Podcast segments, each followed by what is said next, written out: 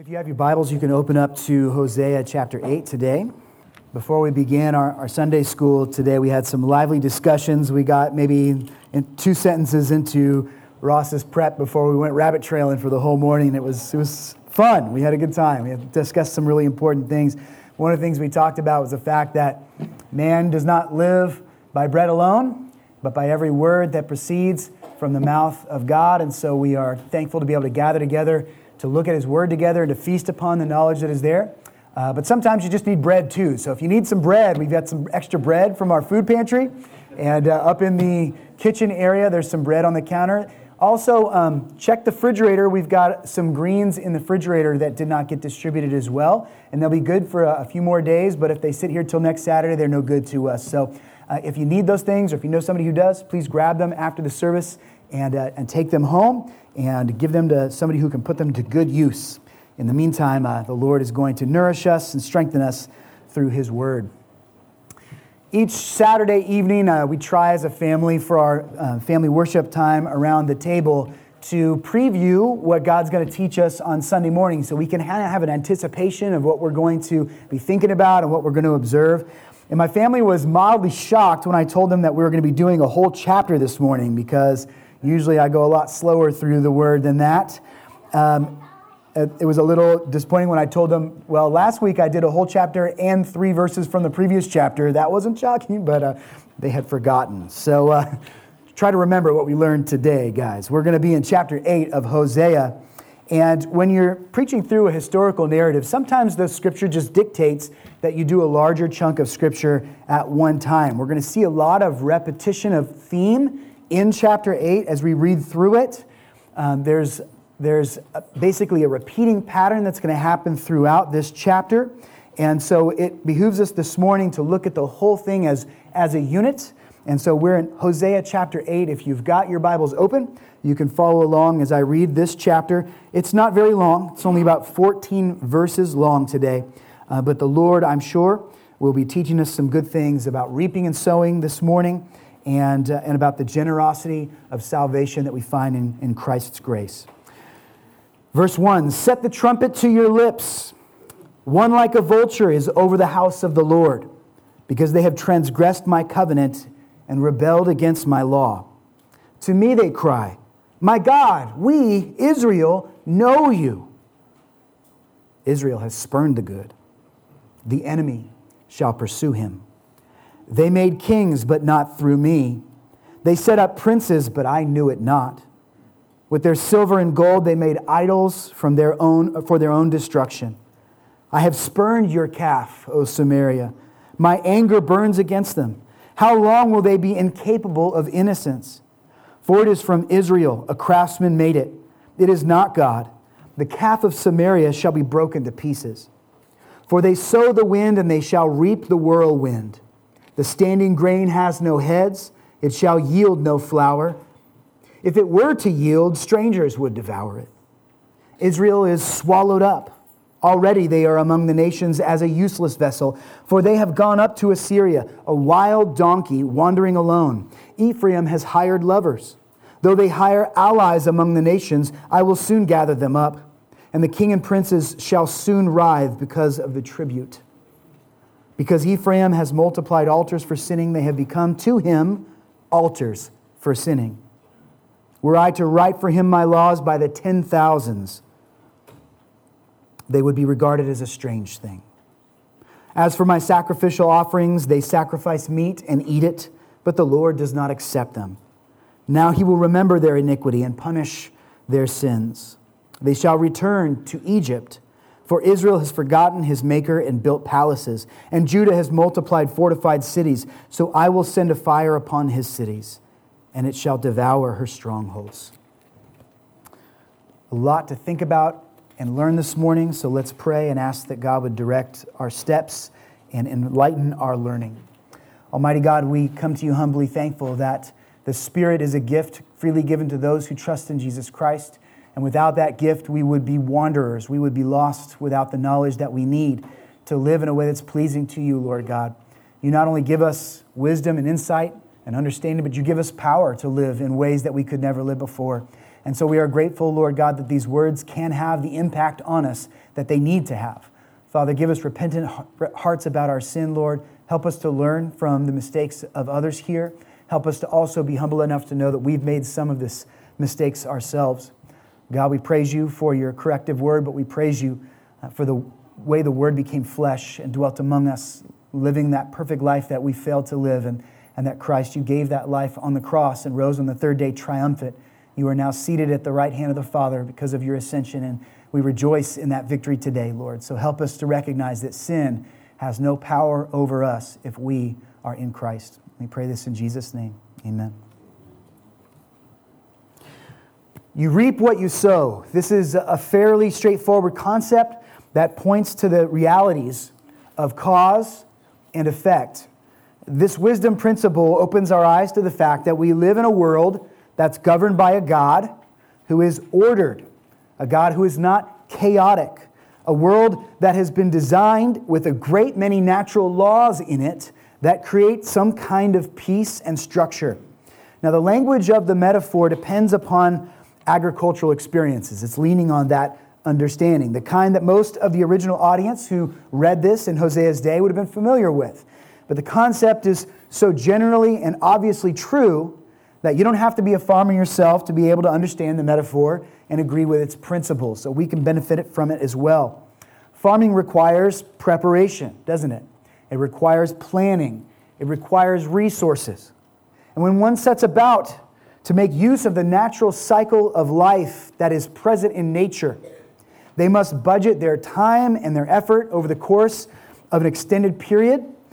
And since so much personal investment goes into farming, a person needs to have a reasonable expectation that if they put X amount of time and effort, they can be confident that they will get Y amount of return for their labor. When we think about reaping and sowing, we need to understand that there's a quantitative sense in which this principle holds true.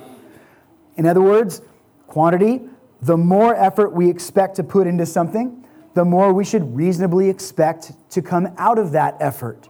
Grabbing a handful of seeds, opening your back door, and chucking them out onto the lawn is minimal effort. But you're probably not going to get a whole lot of return from that kind of farming, right? If you are intent to grow food, then you might go out and put some extended effort, a higher quantity of work into building a garden, tilling a field. You might have to clear it of rocks first. You might have to break up the hard soil. You might have to set an automated watering system up because if you're like me, you're not going to remember. If you live in Oakley, you're going to have to put some amendments in because some things just don't grow in sand, right? You want to protect your garden from potential predators, may that be bugs or animals or unwanted weeds. You want to put some effort into learning enough about what you're trying to grow so that you'll know when to harvest and when not to harvest, how much to water and how much to hold back, just what amount of light you need to make sure that crop receives. So there's quantitative truth to the reaping and sowing principle we're going to talk about this morning. But there's also qualitative. There's a qualitative sense in which this principle holds to be true for us. The kind of seed that you sow will logically determine what you get as, as a result of all your time and your effort. If you're planting corn in the soil, you should not expect to have strawberries when all is said and done. We are unreasonable and subject to error and great disappointment if we think that we're going to get something better or substantially different than what we put in to begin with, at least when it comes to farming. The society we live in has several mythical ideas that are not true. Maybe we can grow ourselves a money tree one day and it'll just produce money. We don't have to work for it. We, I mean, I'll find a golden goose, right? And that golden goose, just a little bit of effort to take care of that goose will produce golden eggs and I'll be rich forever. Or maybe I'll find the fountain of life, right? So I can just drink that water and I'll stay young and I can eat whatever I want to eat and, and no sort of physical hardship will beset me. We wish as a society that there would be a quick fix to everything. But there are qualitative truths to this idea of reaping and sowing. There are also quantitative truths. As a wisdom principle, the idea of reaping what you sow is not a guarantee in writing that you're going to experience a one to one return on your investment. There are many variables at play that are beyond our control. But the basic wisdom behind reaping and sowing is a useful framework for approaching life. And as such, you're going to find it again and again in some form or another throughout the scriptures that God has given to us. As a legal principle, reaping and sowing points to fair and equitable law. If you break a law, legally there should be a proportionately appropriate consequence to breaking that law. Now, our nation has its flaws. I'll be one of the first to tell you that and admit it. But to its credit, efforts have been made over the years to ensure that punishments fit crimes here. Cruel and unusual punishments are outlawed. People don't get their hands cut off for stealing a loaf of bread. Modern society owes the precepts of the Bible a thank you for that, as God instructed the Israelites to honor that kind of fairness in the enforcements of its laws. Now, I'm a little bit frustrated right now because we live in a land where there's almost no penalty for laws. We need to err on the other side of caution now. But there, this legal principle of reaping and sowing means that you should be punished according to the crime and not beyond it. But as we apply this principle to our soul, not in a legal sense, but to our soul, it should point out a, great danger to our well being because all of us sin and fall short of the glory of God.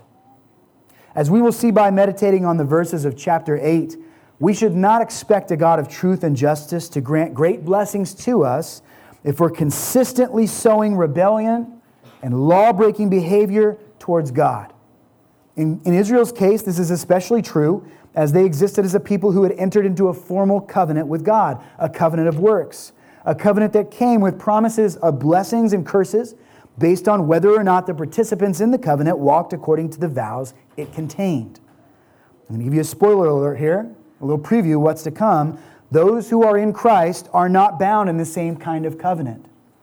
So, as we think about Israel's situation, we've got to be very cautious not to apply what they're going through to our particular station in history. We've been granted a newer covenant, a better covenant. And we're going to speak about the differences as we progress through chapter 8. Now, all of chapter 8 is essentially a succession of evidence. Remember back in chapter 4, God began to put forth a legal case against Israel, the northern kingdom in particular. And so here in chapter 8, we're almost going through the catalog of evidence whereby God shows that his people have been unfaithful to him. And we also look at the exponential consequences that are linked to each of those instances of law breaking. They have already begun to produce consequence in the lives of those who live in the north. But through the prophet Hosea, they are being warned now that there's an even greater consequence that is coming down the pike. Let's consider the kinds of things that the northern kingdom of Israel must soon reap based on the fact that they have been sowing consistent unfaithfulness to God. So we're going to go through this kind of rapid fire here. In verse 1, the ringing of a trumpet was as a system of alarm in the days of Hosea and the, Hebrew, uh, the nation of Hebrews. And so when you heard a trumpet, it often signaled that there was a hostile force approaching the city, that you needed to ready yourself, shut the gates if you had them, prepare for battle. Yahweh instructs his prophet to put the, the trumpet to his lips. In a sense, he's saying, Warn these northern tribes because a danger is coming, and it's not just Assyria. The danger is the judgment of Yahweh. Hosea is to warn them that the judgment is advancing a terrible foreign nation is part of that judgment. Assyria, who does not honor God or care for his laws, is poised like a vulture to feast upon Israel when they fall in judgment to these sins that they've committed against God. Now, I think the vulture is, is a perfect illustration here of what Assyria is going to do in this whole process. A vulture is a good capitalist, you might say. The kind of bird that a vulture is, they are poised to take advantage of an opportunity. A vulture is not itself a particularly skilled hunting bird, it is a scavenging bird. This indicates that Assyria, the vulture, is not really the power that's going to subdue Israel and punish them. Assyria is simply the, in the right place at the right time to be used as an instrument by God to make the physical dismantling of the northern kingdom come to pass and to capitalize on their violation of the covenant. So, like a vulture who capitalizes on the, the good hunting of the lion and takes part of the carcass away to eat, so will Assyria rush in and take advantage of the loss of blessing that northern kingdom of Israel is about to experience. In verse 3, they've, they've spurned what is good, neglecting the positive commands that God has given to them for their good. They will be pursued by their enemies as a result of this, but the God who had faithfully protected them in the past, the one who they would normally call out to, is the one they've been offending with their faithlessness. Yahweh, their protector, is the one who's bringing the charges against them. So, who will protect them? Who will help them to avoid destruction if they have spurned their God?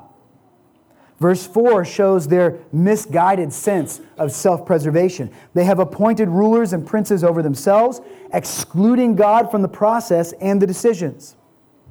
When it says here, but I knew it not, it doesn't mean that God was ignorant to what they were doing. It means that the nation of Israel did not involve him in the process of raising up godly leaders for themselves. They did it apart from him. They did not consult him. They did not choose men that were faithful and would lead them in faithfulness. And so we've seen already how the priests have been a horrible example of leadership, and the people are just following after the terrible sins of the priests. We've seen how the kings have failed Israel, how they have led in a way that is selfish and is ignorant of God's ways, and so the people have followed in suit. They've used the silver and the gold and the physical wealth that Yahweh provided to them to create for themselves illegal idols for their worship. Despite much, much patience on the part of God, the time has come to root out this sin and bring the consequences of unfaithfulness to light. In verses 5 and 6, we see that Israel is described as having spurned the good, meaning they've neglected to keep God's good instruction to love Him and to love their neighbor as themselves. This has manifested in many different ways. We've studied some of that in the previous three chapters. As a consequence, God is spurning their false worship.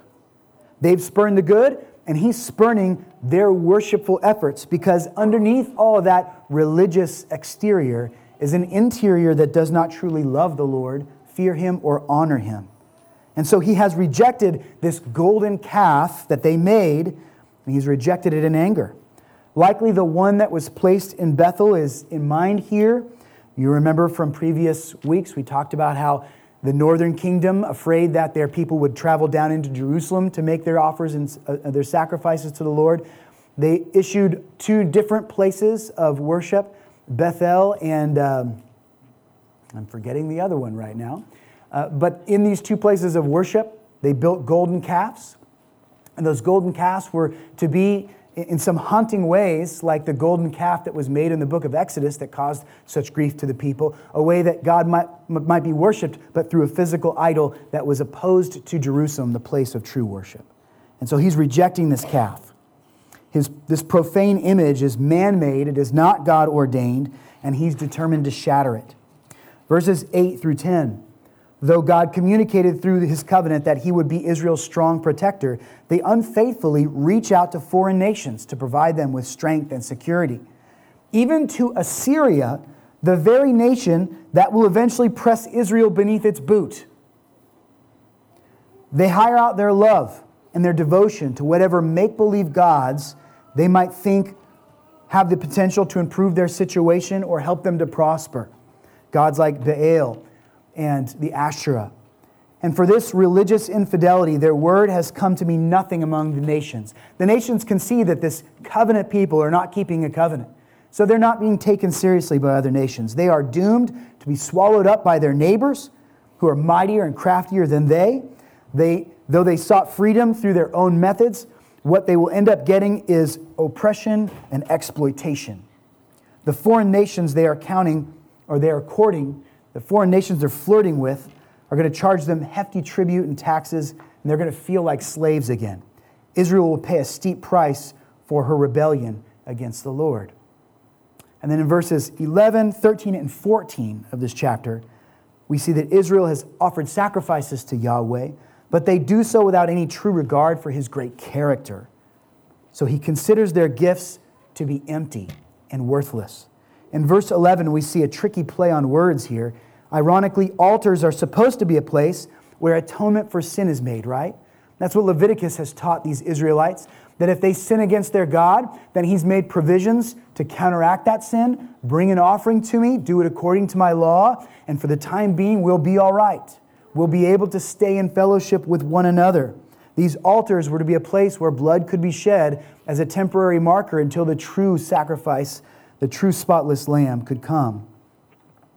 But because of Israel's flippant and unscriptural worship practices, These altars, and they have built many of them, serve only to add to their offenses against Yahweh.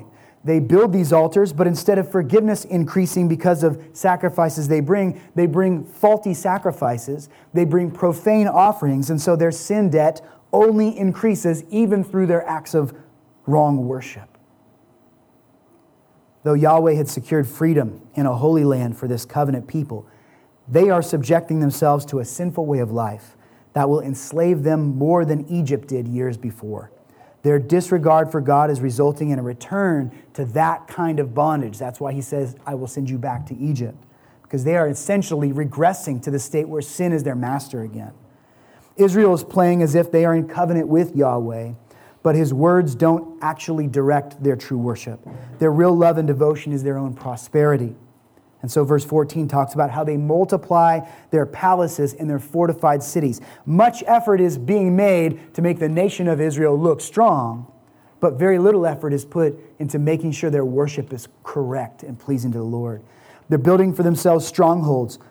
Even Judah in the south has begun to do the same. God is not going to ignore this transgression of priority. He will destroy these profane places so that Israel will know that He alone is God and He alone is worthy of their trust and dependence. Verse 12 sums up God's frustration towards the disobedient, uh, to, towards the disobedience of his covenant people. He says, Were I to write for him my laws by the ten thousands, they would be reg- regarded as a strange thing. In other words, God has made great effort to bring his people near to him through these laws, these structures by which they're going to operate in fellowship and kindness to one another. And yet they act as if he's never spoken anything to them. They behave as if he's not revealed to them this important and good law. They've ignored so much of what he has revealed that the solution is not more laws. God must bring about a harvest of punishment so that they can see how foolish they've been to sow this great iniquity. So you should be able to see by now the rhythm and the cadence of Hosea's message in chapter 8, right? Here is your sin. Here is the consequence that will come from your sin. Here is how you have sowed. Here is what you can expect to reap from this difficult sowing. Now, the organizational principle of the chapter is found in verse 7 For they sow the wind, and they shall reap the whirlwind. But this expression of wisdom principle teaches us something about the dangers of sin itself. You reap what you sow. We talked about how that often speaks to equity and, and equality and fairness. You reap what you sow, except when it comes to sin. When you sow, listen here, you reap worse than what you sowed. One sin does not produce only one simple consequence. Breaking the law of God leads to a multitude of problems. We see here that in chapter 8, Hosea expands upon that principle that's laid out in chapter 7. Sin cares nothing for justice. Sin does not allow for clean accounting. It is not the same thing as going into the store, seeing an item that you would like to purchase, and then making a simple assessment of whether that thing is worth the amount of money they're asking for it. When you go after sin, you think it's going to cost you this much, and it ends up costing you so much more. This hasn't happened to me yet, but I really pray that we don't get to the day where grandma and grandpa think they're going to do the kids a great benefit and they bring home a pet for my children. Has anybody ever done that? Given you a pet? Thank you, right? It seems like a wonderful gift, a fuzzy little creature, a caring thing, but really what you're giving someone is a responsibility.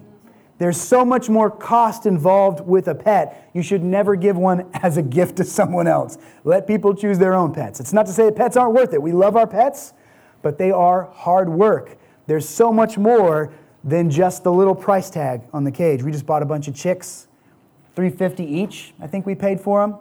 Oh, they will cost more than that.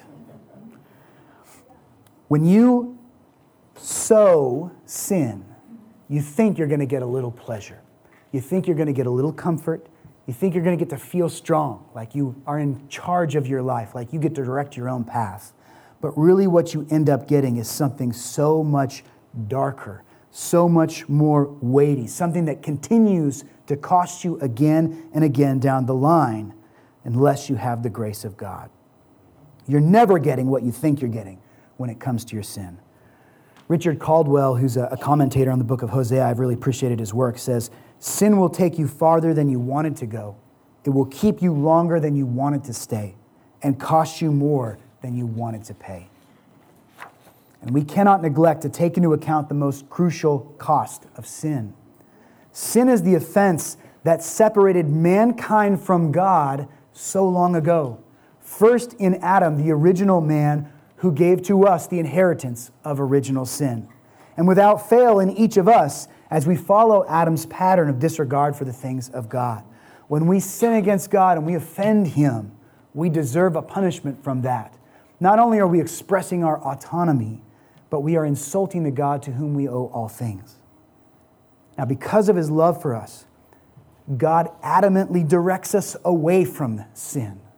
He instructs us again and again for the sake of His own glory, for we bear His image and also for the sake of the good of his children. For our own good, he teaches us not to fall into these categories of error.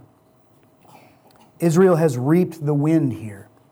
Now, this is an irony, and I don't think we catch this in the English translation. If you were to study Hebrew, and I don't know a great deal of Hebrew, friends, but a little bit stuck with me enough that when I was reading this in its original languages and trying to make sure I wasn't missing anything, something stood out to me.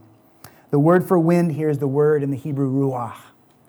And ruach is a term that is used for wind and also for spirit. And I find a great irony in that. Because if the people of Israel were to recognize that God, in His grace, had blessed them spiritually, if they had sowed spiritual things, then there would be a much greater harvest for them to receive from God.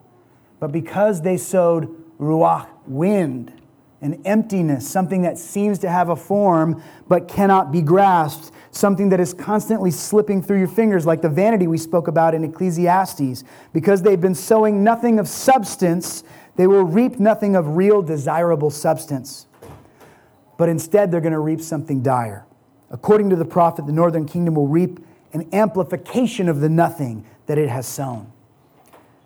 If you were to live in the area that Hosea preached from, if you were to live in Palestine and that, that section of Holy Land that was so precious to the Israelites, then this idea of a whirlwind would immediately make sense to you. Off the coast of the waters, strong winds would often develop, and the, the network of hillsides and valleys there on the coastal lands of Israel would often create great swirling winds that could do great damage.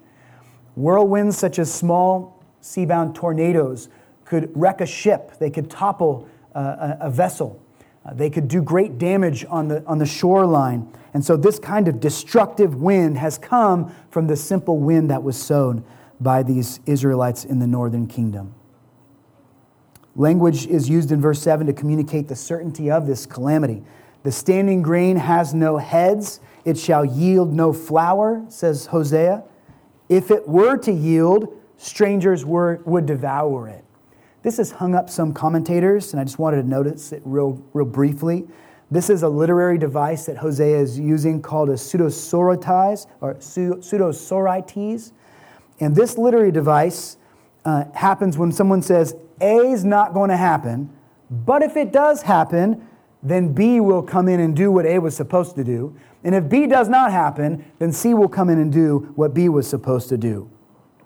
And some people say, well, look, this shows that God actually isn't ultimately sovereign over all things because Hosea is not really sure how it's going to turn out. Maybe they will have heads of grain on their stalks and maybe they won't.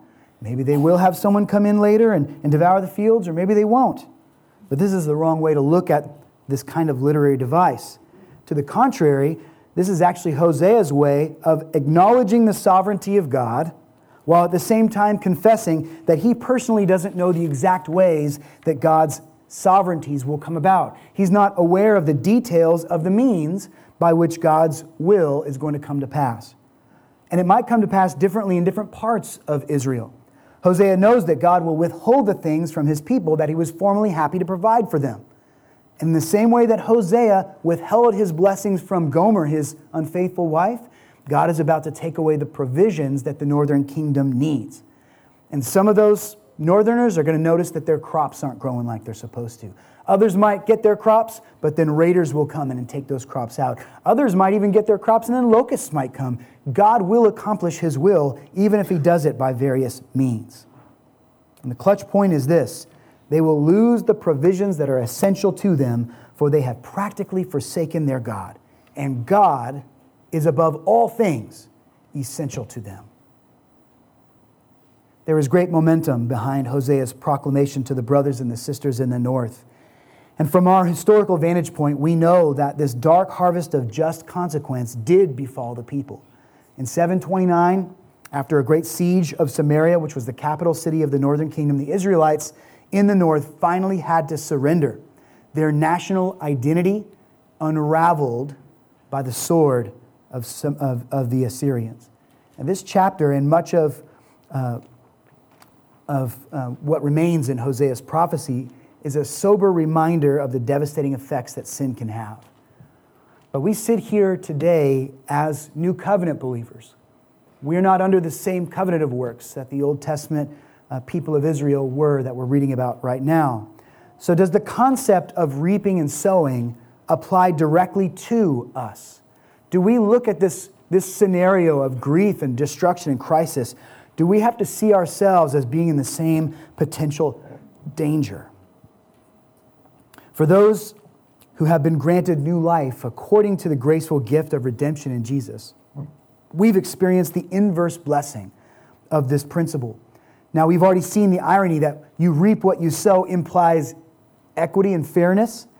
It implies that you're going to get what you expect to get. But then we've seen that when it comes to sin, you get something far worse than you expect you're going to get. There isn't great equity in sin. But for those who have been granted new life according to Christ, there is an inverse effect through the gracious generosity of Jesus. Jesus reaped what we had sown. Think about this, friends. Jesus took upon himself the calamity that we should experience because of our sin. You could have written a chapter just like chapter 8 in Hosea about yourself if you were to honestly go back and look at the things that you've done to break God's law. But instead, if you are a Christian today, then Jesus has reaped that calamity upon himself. Look at 2 Corinthians 5. The Apostle Paul writes, For our sake he made him, Jesus, to be sin who knew no sin, so that in him we might become the righteousness of God. When you look at those words carefully, what it means here is that Jesus, who knew no sin, meaning that he had experienced personally no breaking of God's law, he saw it all around him. He lived in a world where sin abounds, but Jesus never participated in that sin. He never failed to do the good things that God had called him to do, and he never committed the errors that his countrymen were committing all about him. So he did not know intimately and personally sinfulness because he was pure and righteous and holy. He never broke the law. But he willingly became sin for us. He took its curse upon himself so that we might get the righteousness of salvation. We see this expanded upon in 1 Peter. So if you've got your Bible and you want to turn to 1 Peter chapter 2, I love the unity that we see between the gospel writers such as Paul and Peter and John and how they are so unified in regard to this concept of Christ taking our iniquity upon his shoulders. It says in verse 19 of 1 Peter 2, there near the end of your Bible, For this is a gracious thing, when mindful of God, one endures sorrows while suffering unjustly. For what credit is it if, when you sin and are beaten for it, you endure? But if when you do good and suffer for it, you endure, this is a gracious thing in the sight of God. So, this is, this is in part Peter gearing the church up, the church in Asia Minor, to whom this letter was written, to be ready to suffer for good things, to suffer for their identification with Jesus. But the reason we're able to do that is because of what is communicated in verse 21. For to this you have been called because Christ also suffered for you, leaving you an example so that you might follow in his steps. He committed no sin, neither was deceit found in his mouth. When he was reviled, he did not revile in return. When he suffered, he did not threaten, but continued entrusting himself to him who judges justly. He himself bore our sins in his body on the tree, that is the cross, that we might die to sin and live to righteousness. By his wounds you have been healed. For you were straying like sheep, but have now returned to the shepherd and overseer of your souls. Now, this is not a statement that applies to the whole world because there's still a lot of sheep out there that have not returned to their shepherd. But if your faith and hope is not in your own righteousness or anything that you can do to wash clean your sins, if your faith and hope is in the Son of God, then He has reaped the wrath of God in your place. He has taken the full measure of God's anger towards sin that you had committed, and He suffered instead of you. And honestly, the cross would have to be seen as a great injustice to Jesus if he had not subjected himself to it voluntarily. We would consider it a, a, fracture of justice if somebody was punished for a crime that they did not commit, except for the fact that he did this not because of a failure of the justice system, he did it because he loves us.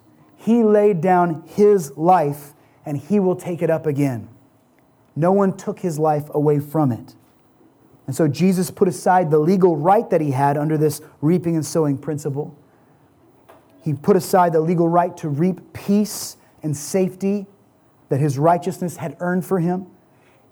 He put it aside because it pleased him to suffer in our place so that we might not be subject to the wrath of God.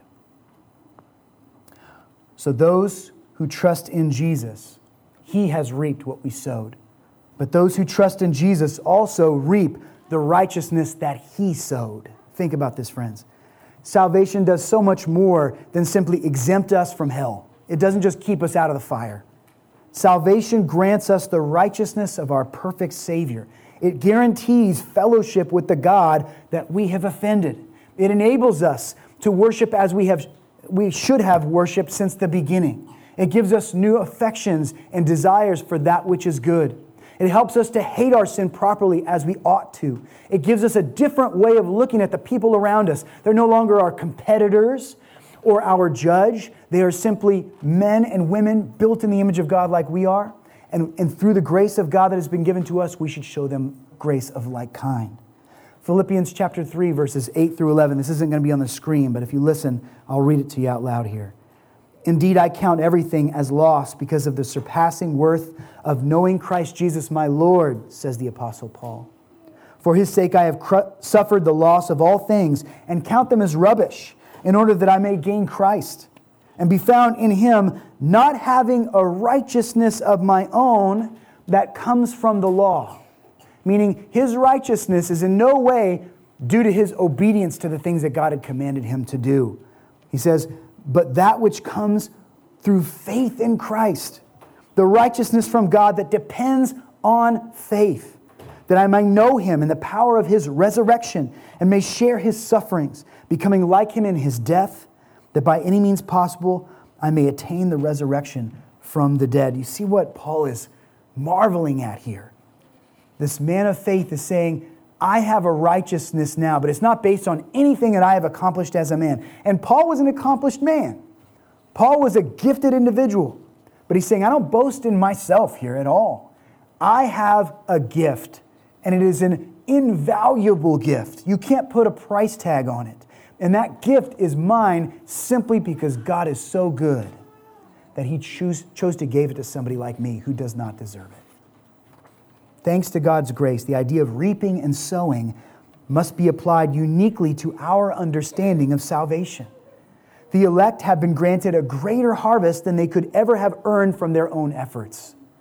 But that does not mean that the principle should be thrown away entirely. Reaping and sowing still exists in some ways for the Christian. The New Testament writers still want us to understand that actions have consequences and that we need to take account of how our behavior is going to affect us in this life. Galatians chapter 6, verses 7 through 10 is one of many examples of this. The Apostle Paul, again, he writes, Do not be deceived, God is not mocked, for whatever one sows, that also shall he reap. For the one who sows to his own flesh will from his flesh reap corruption, But the one who sows to the Spirit, interesting use of the word there, right? Spirit. The one who sows to the Spirit will from the Spirit reap eternal life. And let us not grow weary of doing good, for in due season we will reap if we do not give up. So then, as we have opportunity, let us do good to everyone, and especially to those who are of the household of faith, meaning those who are our brothers and sisters in Christ. And so we see here the practical principle that actions do have consequences. Even those who have been forgiven of their sins must expect sinful rebellion to impact them in some negative ways, not to the extent that northern kingdom of Israel is experiencing in chapter 8. But a Christian who ignores God's word has been granted forgiveness from God and yet still lives in a world where there are penalties for rebellious behavior. Um, author Terry Johnson, who writes for Ligonier, uh, put it really well. So I'm just going to read this to you from him. He says, If one might identify the quote unquote big lie of all the lies of our pop culture, it is that one can sin with impunity. Rarely are there any consequences for sin, meaning in our society when we look around us. He says, The drunks are all funny drunks. They are the life of the party, beloved by all. They don't seem to get in wrecks or kill people like they do in real life. They don't fail on their jobs and get fired. They don't turn their homes into hellholes. Sexual immorality is always romantic and glorious, exciting and airbrushed fun. Teenagers don't get pregnant, like in the real world. No one gets venereal disease. Single mothers don't live, abject, live in abject poverty. Adultery doesn't lead to divorce and heartbroken children. If there is a divorce, it's happy for all. If there's an abortion, there are no regrets. Life is painless. Sin has no downside. What is he talking about here? He's talking largely about Hollywood. He's talking about the way that life is portrayed to us through silver screen and through media. He goes on to say, the whole culture screams at our youth do what you feel like doing. If you have an itch, scratch it. If you have a desire, fulfill it. But listen to what God says. He says, don't be deceived. He is not mocked. You will reap what you sow. Salvation is a free gift of grace, but it's a gift that does something to us, not just for us. If you have truly believed in Jesus, then the transformation that grace has brought about in you will cause you to have an actual desire to live in a way that is honoring to your Savior. We must not grow weary of doing good, for those who have trusted in Christ have been given a new heart one that rejoices in sowing to the Spirit. In this Galatian passage, Paul's concerned that those in Galatia are sowing so much to the flesh that they might not even be believers. They're starting to adapt strange doctrines that have nothing to do with the gospel that they were preached originally, and they're beginning to think that their salvation is contingent upon their own obedience again. When, friends, remember, our greatest joy in life or death is that Christ lives and has given us life through his victory over our sin and death. Turn your attention back for one moment to Hosea 8 2. Hosea 8 2. The nation of Israel cries out to the Lord in a, almost a haunting way. In verse 2, he says, To me they cry, My God, we, Israel, know you. Israel has spurned the good. The enemy shall pursue him. What does verse 3 say about verse 2? Is verse 2 authentic? Is it honest? It is not. They say that they know him. We're Israel, we're your people. But God says, You're not acting in any way as though you are in covenant with me.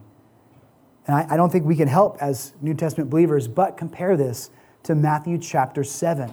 And many of you are familiar with this. This is near the end of the Sermon on the Mount. In, in chapter 7, verse 17, Jesus is preaching to the people and he says, So every healthy tree bears good fruit but the diseased tree bears bad fruit. A healthy tree cannot bear bad fruit, nor can a diseased tree bear good fruit. Every tree that does not bear good fruit is cut down and thrown into the fire, and thus you will recognize them by their fruits. Now, he's not saying here that believers are absolutely perfect. He's talking about the consistent trajectory of our life. Are we bearing good fruit to the Lord in some way? Is He doing a work in us? Or when we look at our lives, do we hear Jesus, Jesus, Jesus, and see nothing that looks like Jesus at all? Verse 21 Not everyone who says to me, Lord, Lord, will enter the kingdom of heaven, but the one who does the will of my Father who is in heaven. On that day, many will say to me, Lord, Lord, did we not prophesy in your name, and cast out demons in your name, and do many mighty works in your name? And then I will declare to them, I never knew you. Depart from me, you workers of lawlessness. And so there's an echo here of chapter 8, verse 2. To me they cry, God, we, Israel, know you. And God responds, Israel has spurned the good, the enemy shall pursue him. Israel was behaving in some outwardly spiritual ways, but their religious behavior did not correlate with the laws that God had given to them, and their hearts were not concerned with the glory of God. And so their actions are insincere, insincere here. The one who has been shown grace through Jesus Christ cannot remain where they are. There will be change. In some respects, it will be an instant change. When you are brought into faith, your heart comes alive. You were once spiritually dead, and now you are spiritually vital and alive. You are justified. In other words, God sees you from that moment on as completely innocent before Him. So there is some once and for all change that happens at the moment of your salvation. But there's also a sense in which God is progressively making us more and more like Christ as we walk through life God is sanctifying us and refining us, and He's beginning to bear the fruit that this transformational justification has sown in our hearts. So, what should a new covenant Christian do when they read the reaping and the sowing principles of the old covenant? Let me just give you a few suggestions. I think that the, the reading of the old covenant and these, these dangerous warnings that Israel and Judah receive you see them a lot in these minor prophets, Hosea being the first of them, should cause us to marvel at the futility of man trying to reap salvation and security by his own efforts. We should learn very, very clearly that there is no ladder that we climb to get to the Lord. No amount of our efforts, no amount of our I'm sorries can truly wash us clean from our sin. Unless the Lord wakes up the heart and makes a man new, he will continue in his sin usually only just gets better at hiding it if he doesn't have the Spirit. But if God is going to re- redeem you, he's got to be the one who makes that process happen. So marvel at this futility, but don't marvel at it in a judgmental sort of way where you point the finger and look at Israel and say, What fools? Raka. Look at their failure and remind yourself that if it were not for the grace of Christ, that would be the exact kind of failure that I would be living in right now my efforts to become holy again would be constantly hollow. They'd be motivated by the wrong things. Marvel at that futility of man and recognize that we are not the kind of person that anyone should put trust in. Secondly, understand that the finished work of Jesus Christ has gained for us something that we could never sow for ourselves. Christ's perfect obedience to the law of God stands in glorious contrast to our daily struggles with obedience and love. When you look upon the life of this Son of God and you see that the in, incredible sincerity he had towards the Father, when you see his, his steadfast resolve to not be distracted by things that don't matter, when you see his willingness to constantly put his things to the side to bless someone else and to care for the needs of the hurt and the broken, understand that Christ's perfect obedience was earning for you something that you couldn't earn for yourself. Jesus accomplished all of the law upon which Israel had covenanted with God. He carried a perfect righteousness to the cross that qualified him to take the sins of others upon himself. Had he broken the law that he was born under, he would have owed a debt to God himself. But the fact that he fulfilled the fullness of the law shows that he is able to not only come before God without guilt himself, but then to give himself as a substitutionary sacrifice for us, as a pure and spotless lamb that could take our sins upon himself. And that is exactly what he did. Friends, do you understand the magnitude of this, of Christ's righteousness, of his active obedience by which he was able to save us? Are you thankful for this? Do you wake up in the morning and rejoice that you're not condemned, that you're not on a trajectory to damnation? Because if you're in Christ, that path that was a sure path with no variance is now eliminated. It's not for you, it's not where you're headed. and that all comes from the righteousness of Christ. Do you thank Him for that?